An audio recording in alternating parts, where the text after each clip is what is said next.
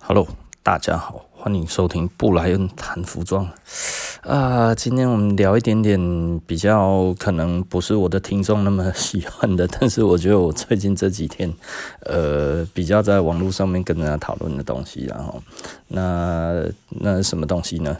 就是咖啡 review 哈，跟那个 CQI 的差异到底在哪里？哈，很多人哦，对于那个。呃，咖啡的品鉴哦，会有一些很，嗯，该要怎么讲？今今天讲的其实是咖啡蛮专业的东西啦。那我发现很多，即便是呃做很久咖啡的人，其实好像都没有搞清楚这个中间的差异哈。那最近当然网络上面的那个该要怎么讲，讨论比较多一点哈。终于终于感觉起来，好像比较多人知道这中间呃这些东西的差异哈。那我们先来讲一下一些简单的东西好了。那呃，我我们讲。咖啡的评鉴有分两个很大的一个部分哈，那一个是所谓的 CQI，也就是 Q GRADE 的这一个系统哈，那这一个系统其实跟 SCA 呃基本上嗯，刚刚怎么讲？SCA 是采用 CQI 系统的，那 SCA 有在帮人家做生豆评鉴。那生豆评鉴的意思是什么呢？就是咖啡豆哈，这个你从那个庄园出来之后。然后，呃，假设我要给消费者说，哦，我我这一支豆子是很好的那个豆子，那他要怎么做呢？他就会去把这个东西送给 SCA 评鉴，或者是送给那个 CQI 评鉴哈。然后生豆评鉴完之后呢，他会给一个分数。那这一个分数呢，就是所谓的生豆的评鉴，那生豆评鉴是怎么评鉴的呢？生豆的评鉴其实就是豆子拿过来之后，OK，看你的瑕疵率，对不对？瑕疵率确定之后，只要在它的分数以内的，那这个就叫做精品等级的那个那个呃咖啡豆哈。可是呃，所以精品等级的第一关是瑕疵率了哈。那但是这个老实说，我们觉得不太准。因为有一些豆子哦，瑕疵就比较高，那难道它就不算精品吗？比方说曼特宁，那曼特宁来讲的话呢，如果是湿跑法的曼特宁，它其实就是比较丑了哈。那它比较丑的才比较好喝啊，所以 但是因为有一些人比较不知道哈，所以呃就会去买那个黄金曼特宁啊，黄 黄金曼特宁就是呃完美的曼特宁哈，那。嗯，如果要喝黄金曼特宁，大家知道黄金曼特宁其实蛮贵的哈。那呃，算是中价位的咖啡了哈。那嗯，如果要喝黄金曼特宁，不如就去喝维维特南果之类的东西就好了，你知道吗？不好啉。哦，要比较有个性的哈，还是要豆子很丑的那个那个湿跑法的曼特宁，然后那比较有名的当然就是苏门答腊的那个呃蓝眼壶啊，或者是什么诸如此类的，然后那 曼特宁来讲的话，嗯，我是真的蛮喜欢的。好，我们回去 CQY，然后那所以这个这个生豆的系统呢？呃，该要怎么讲？其实我应该要尽量让他讲的有趣一点哦，不然这样子讲起来应该会觉得很枯燥。然后，那所以呃，我我我想一下怎么样让他讲起来比较有趣哈。这个这个所谓的精品等级的咖啡豆哈，这个东西该要怎么讲？就有一点像是呃，你你去测试，嗯。哎、我我发现我讲不出有趣的感觉，所以我就继续无趣的把它讲完好了啦。CQI CQI 系统哦，跟那个那个 SCA 系统，它帮人家评鉴这些生豆。那呃，我们讲看完豆子的瑕疵率之后呢，然后如果诶还过得了关，那就是下一关哈。那再来大概就是杯测了，杯测是一翻两瞪眼的东西。然后那杯测要怎么样杯测呢？杯测生豆品鉴哦，不是把生的豆子哦 拿起来吃哦，不是哦，它还是要烘过。那它在烘的过程呢，其实生豆的品鉴就有它一定的规范。那我们就讲那个生豆的评鉴要怎么规范哦。那但是呢，有所谓的呃，如果你生豆没有烘好的话，那它其实它就不评鉴了，也就是说所谓的那个 baking 哦，那 baking 它就它就嗯不会评论。那什么样子的感受是 baking 呢？呃，一般来讲呢，哈，我们台湾人喜欢喝的呢，老式的咖啡，可能多数都 baking 了。那这样子的咖啡有什么样的特性呢？就是喝起来哈，你会觉得它闷闷的哦，不活泼。那不活泼，没有生气。呃，听起来我会觉得很玄啊。哦，咖啡啊，你的咕噜咕噜啉落去，嘿，都安那在那边讲什么鬼东西然后，呃，对啦，但是其实比较好的咖啡哈，喝起来它要有变化。那所谓的变化是什么呢？就是高温、中温、低温，它的温度的变化下来的话，风味不一样哦，风味不一样，还有这种事哦，嘿，没变紧吗？那不是坏掉了吗？我我记得哈，我以前哈在那个大学的时候去那个咖啡厅打工哈，呃牛排馆打工然后，那我们那个吧台呢，呃就就那个师傅就比较机车一点哈，他自己自认为自己很会咖啡这一件事情，我现在回去看的话，当然那个时候的标准跟现在不一样然后，然后他那个时候就冲了三支咖啡，他说这三支哦等级各有不同，你知道吗？然后哈。呃，就叫我们喝，那我们就一个每一个人哈，就是所有的外场哈，因为我以前当外场嘛哈，然后就在那边喝一点，喝一点，喝一点这样子。然后我们里面哈有一个他的得意的门生哈，大概呃年纪跟我差不多，还是大我一岁的样子，然后那他也去那一边学咖啡，那个那个师傅哈非常非常之严厉，然后我现在都还记得他长得什么样子哈，大概。五十几岁了哈，然后那个头发哈半边这样子长，然后瘦瘦高高的，哦，那个很凶啊，那个师傅非常非常之凶，但是他很厉害，他是一个吧台非常强的吧台手了哈。那以前哈，只要厉害的人就是这样子啊。以前哈，那个那个我我们很怕他，他只要哈，感到怎么样呢？他他只要不高兴哈。然后有出那个水果盘呢，他就给你出那一种三层水果盘。客人点了两百五的水果盘，它里面大概切了一千多块吧。他就是故意要整那个什么哈，故意要整整外场，你知道吗？哈，那那个就很难端了啊。一般哈，他只要出那个东西哈，我们里面的那个主任就知道哇，又有人不小心踩到他的毛了哈，他的毛又痛了。然后他那个那个主任就会过去啊，师傅怎么了吗？然后那个师傅就开始骂，骂一骂，骂一骂之后呢，因为他不会直接骂那一个服务生，你知道吗？然后他会说叫他来端。啊，通常那个时候哦，那个主任绝对不敢让他端啊，因为那个三层大概十几公斤重吧。我我看过两次啊，真的是永生难忘啊！那三层，而且那三层是很很大的三层，你知道吗？那那整个起来大概快要十公斤重，因为光是那个玻璃盘哦，玻璃盘一个应该差不多就玻璃盘就差不多占了五公斤有哦，因为是三层，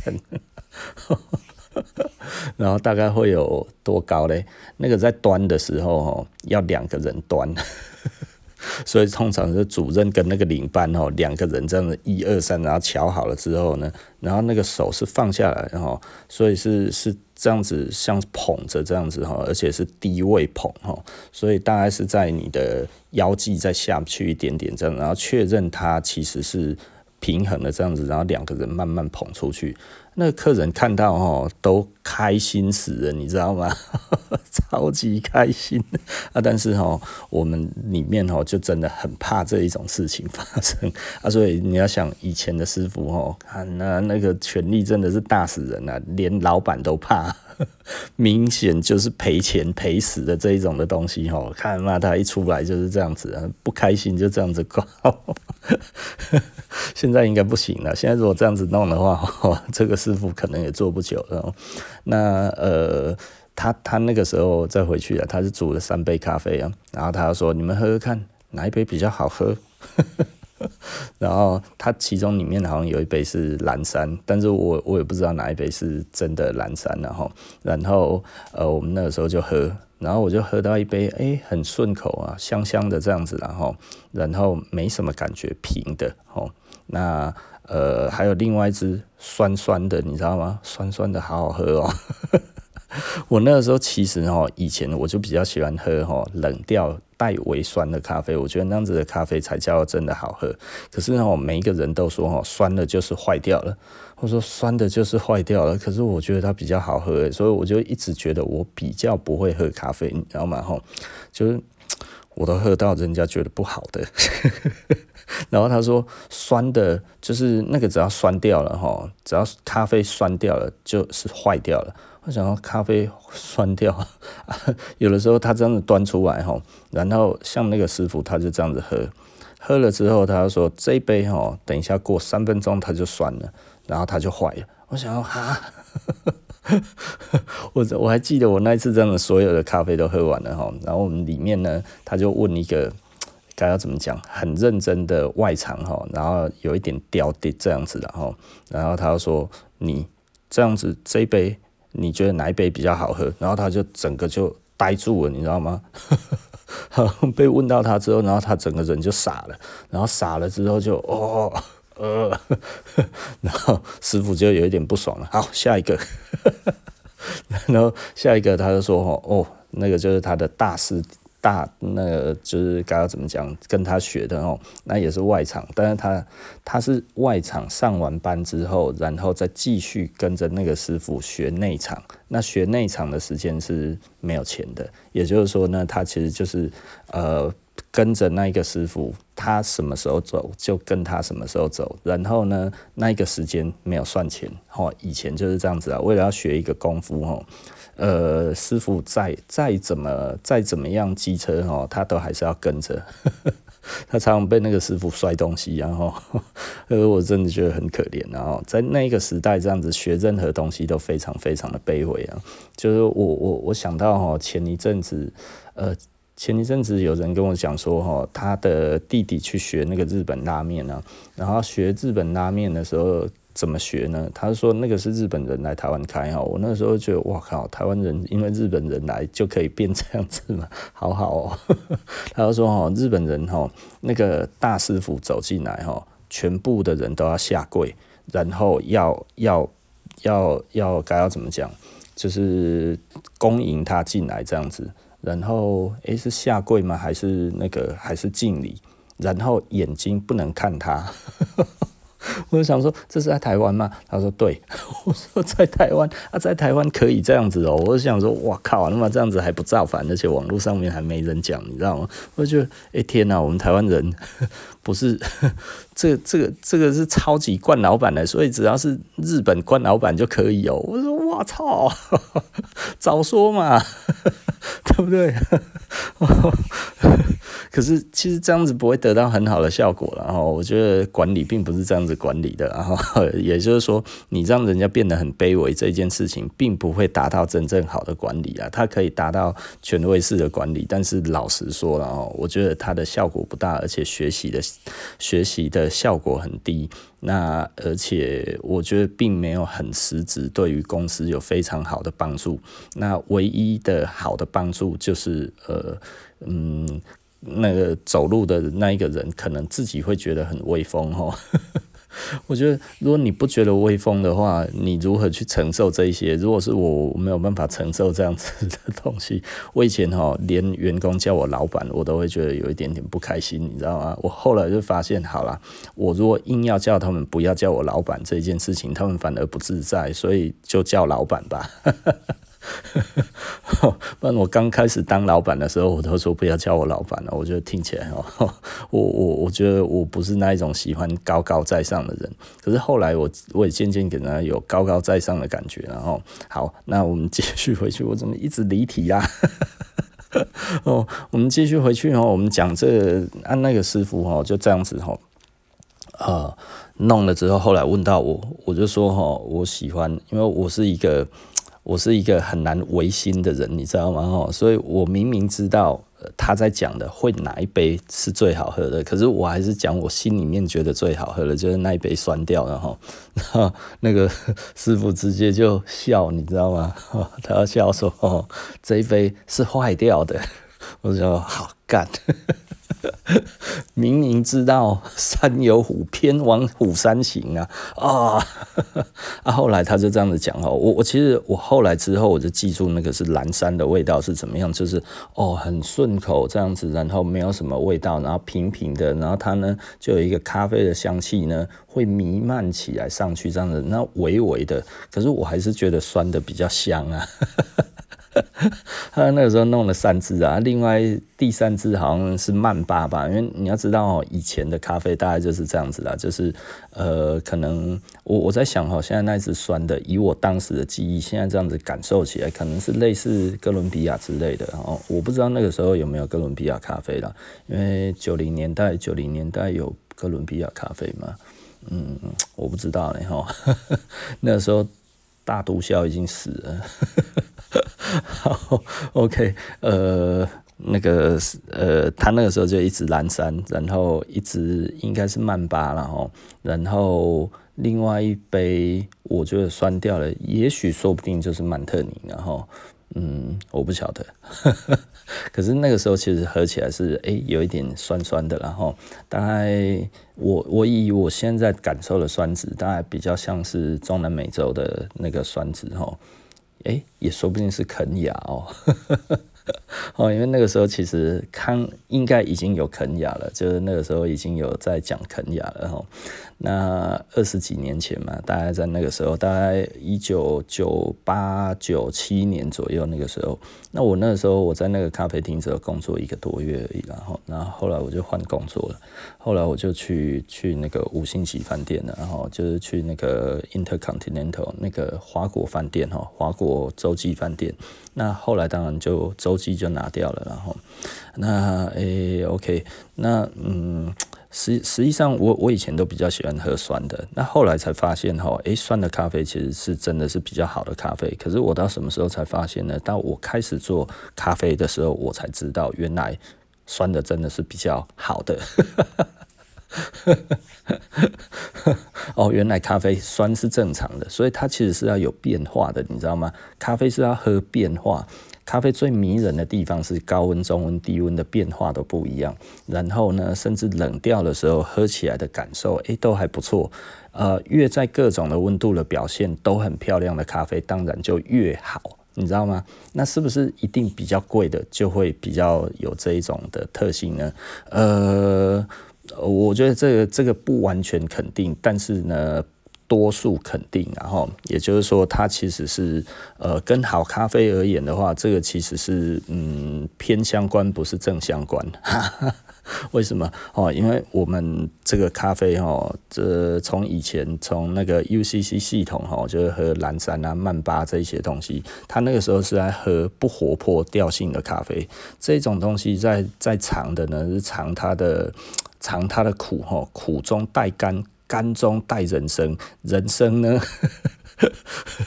人生，因此呢，呃，感受出来哦，原来这就是咖啡人生啊，是不是哈？以前哈是特性酸的啦，回忆起自己的苦涩哈，嗯，这个真的是人生，啊，渐渐的变成享受了哈。现在是他享受咖啡，那享受咖啡的话，其实就享受什么？享受它的香气，对不对？因为咖啡来讲的话，它有一千多种的香气，那我们呢，鼻子只能喝，呃，常分辨得出来三百多种，那所。所以呢，基本上咖啡可以模拟我们所有哈呃闻得到的气味，几乎可以这么说了。而每一支的特性不同，它的气味各不相同，然后它烘的方式不一样哦。经过梅纳反应啊，经过了这个这个焦糖反应之后呢，它千变万化出不一样的东西。那我稍微讲一下哈，焦糖反应是什么哈？焦糖反应是那个咖啡最重要的一环哈。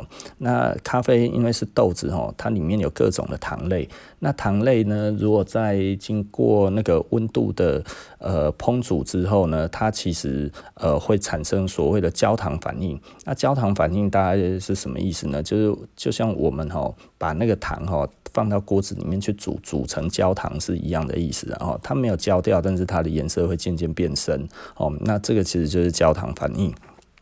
那焦糖反应的话，它其实糖类跟糖类的变化会变化出各种不一样的糖哦。那所以不一样的糖味道就不一样嘛，哈，就可能会有蔗糖感啊，会有这种呃嗯焦糖的感觉啊，然后会有什么？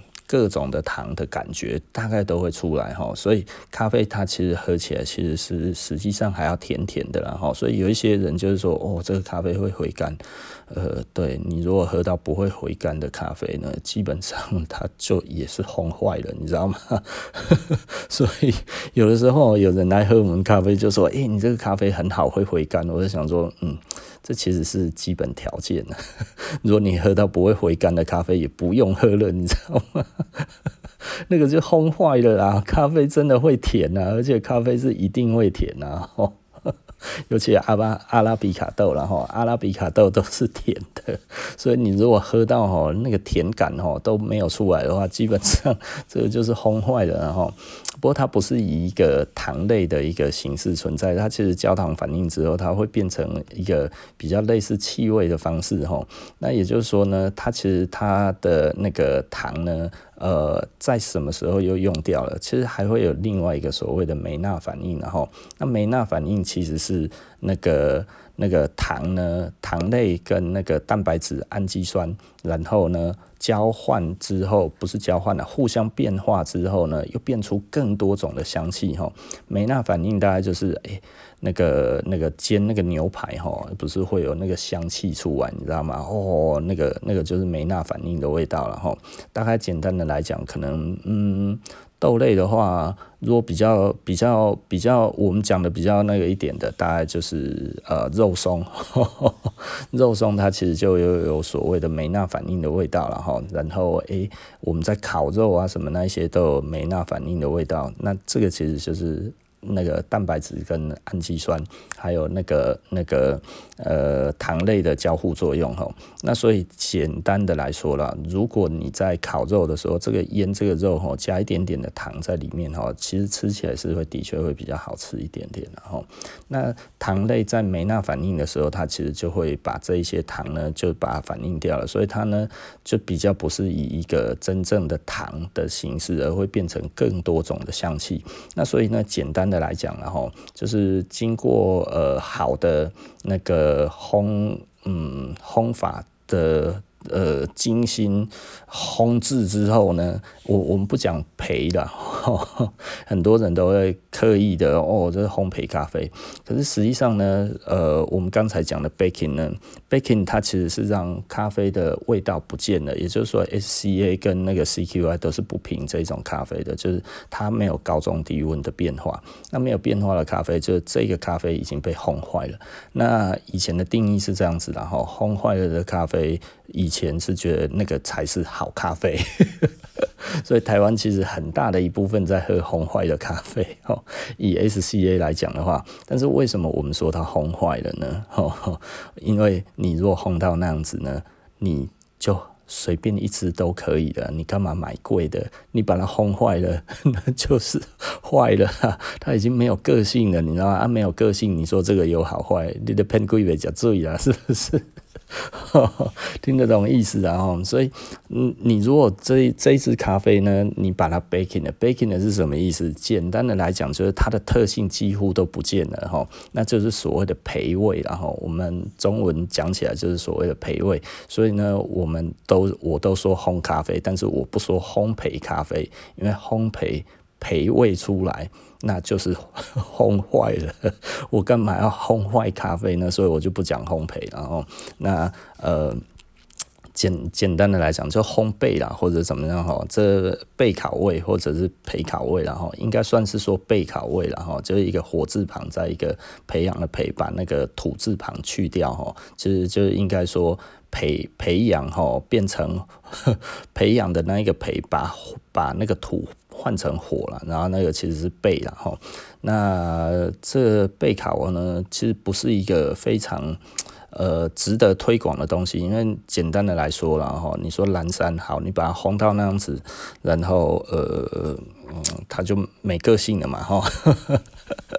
好，OK 了，继续讲了哈，那。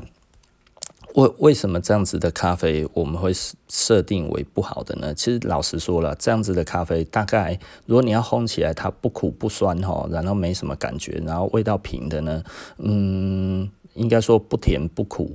不酸，然后呃，什么特性都没有的这样子的咖啡，它其实低海拔就种得出来。然后，啊，如果低海拔来讲的话，它其实比较难有好的咖啡的表现。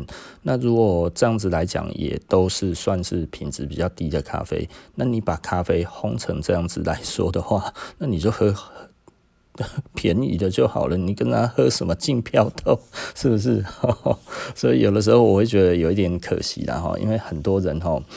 真的，他把买来很好的豆子，然后做了焙烤的这一个动作之后，然后这一个咖啡就死了。我在那个咖啡的论坛上面经常看到有人这样子在吼哦，我都觉得你干嘛买那么好的豆子？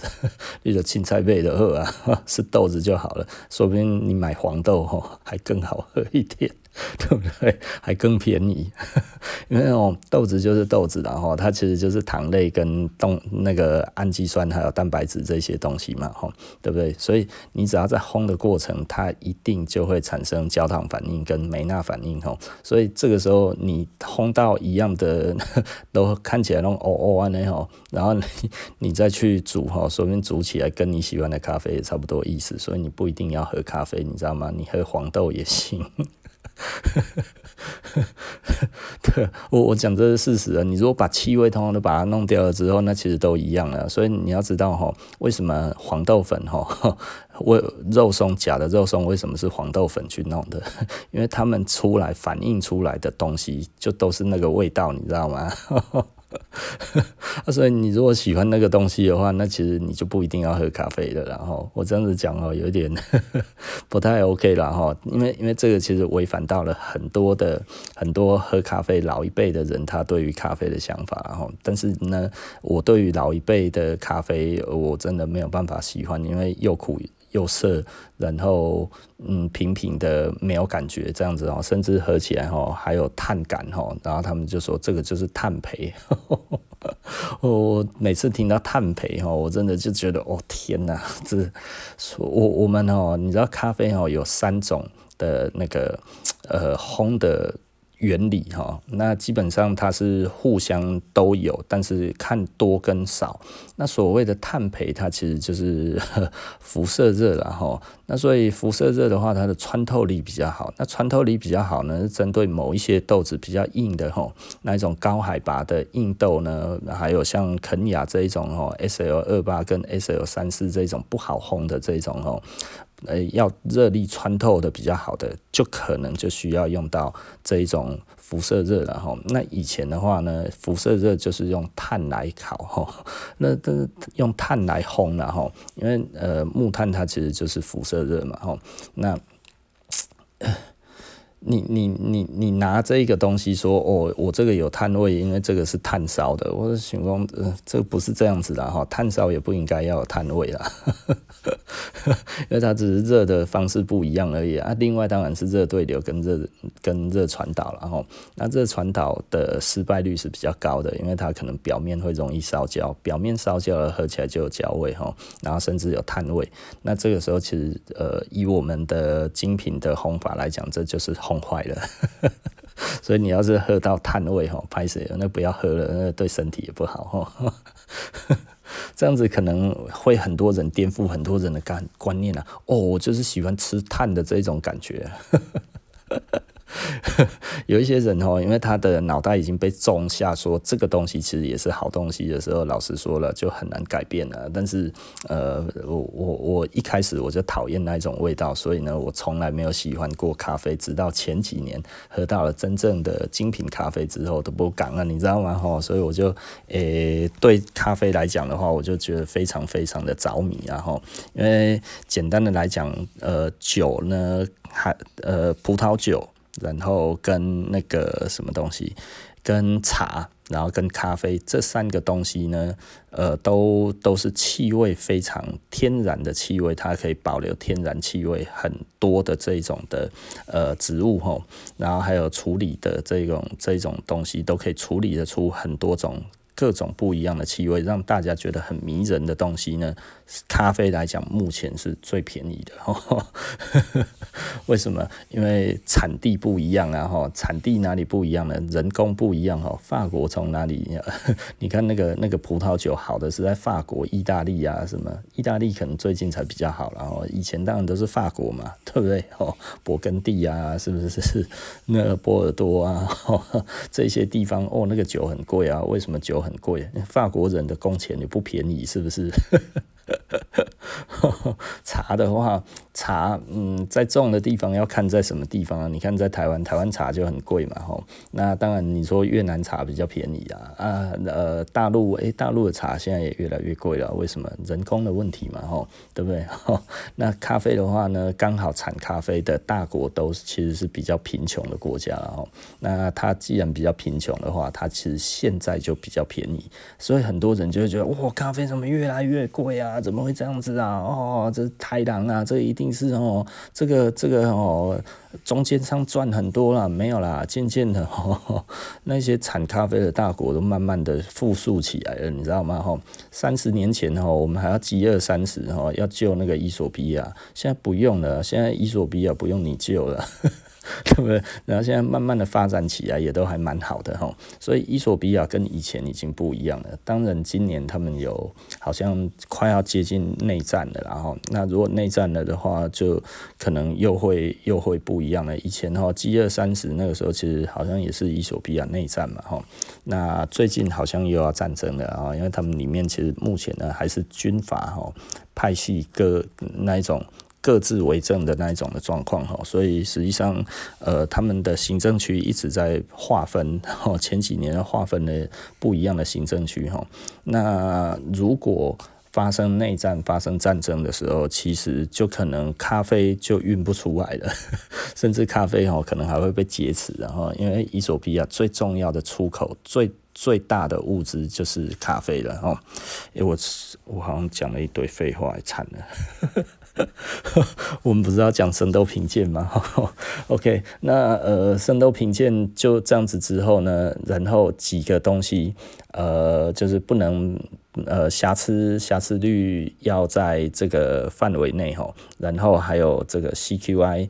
的这个烘法来讲的话呢，不能有备考味哈，也就是说呢，不能把它烘坏了。然后之后出来评鉴出来，它其实它有一定的烘法。然后这个烘法出来之后，所有的豆子呢都是用一样的烘法，然后去烘出来之后开始杯测。那杯测出来的分数。哦，就是这一个分数，所以呢，基本上，呃，我们虽然有所谓的瑕疵豆，瑕疵豆的这一种的，嗯，该要怎么讲？瑕疵豆的挑选，但是瑕疵豆的挑选只是一个门槛而已，它并没有列入计分。也就是说呢，哦，我这个瑕疵豆很少，但是呢，它在风味上面是不计分的，因为瑕疵。跟那个风味来讲的话呢，它没有真正的正相关，它是偏相关的哈。因为你如果瑕疵豆多的话，其实就是有瑕疵风味。所以瑕疵豆的定义不是说它长得丑哈，很多人哈又误会了哈。为什么这个叫做瑕疵豆？因为这个会影响风味，所以呢，重点还是风味。如果它会影响风味的豆子。那就会被列为是瑕疵豆。那怎么会知道这个东西其实是瑕疵？哦，因为他们都试过了。这些人呢，神农氏尝百草，你这样子出来哈，尝百咖啡出来之后，哦，这个不行，这个不行，这个不行，把它分门别类，把它弄出来之后呢，然后一一的去喝它的味道是什么？呃，我就做过这种蠢事，然后真的他妈的有够难喝的。你真的会生气哦，自己傻啦。所以呢，瑕疵豆之所以为瑕疵豆，就是因为它有瑕疵风味。所以呢，豆子不是在挑丑的，是在挑不好的。那 所以有一些人哦，他就我这看不顺眼就挑掉哦，我就觉得哦，有够可怜的，你知道吗？你因为长得丑哦，就不不被人家觉得好。这个这个真的是白死了。有时候我就会这样子觉得，然后就是 它它其实也是一个东西啊，哈，那喝起来味道也不错啊。所以呢，我们其实是真的把人家的那个讲的不好的豆子呢，真的把它挑出来之后呢，然后你就去喝，这样子其实就哎。就有感觉了，所以呢，网网络上面有一些人有一些谬误啦，就讲一些哈哦，你一定要会懂得喝喝瑕疵，喝什么这一些。我想说，你在讲这种的人呢，你真的懂什么叫做瑕疵吗？哦，他们就把瑕疵风味讲得很神秘啊，然后所以我就我直接我之前有一次我就真的实在是觉得看不下去了，然后我就在直接在论坛上面我讲说。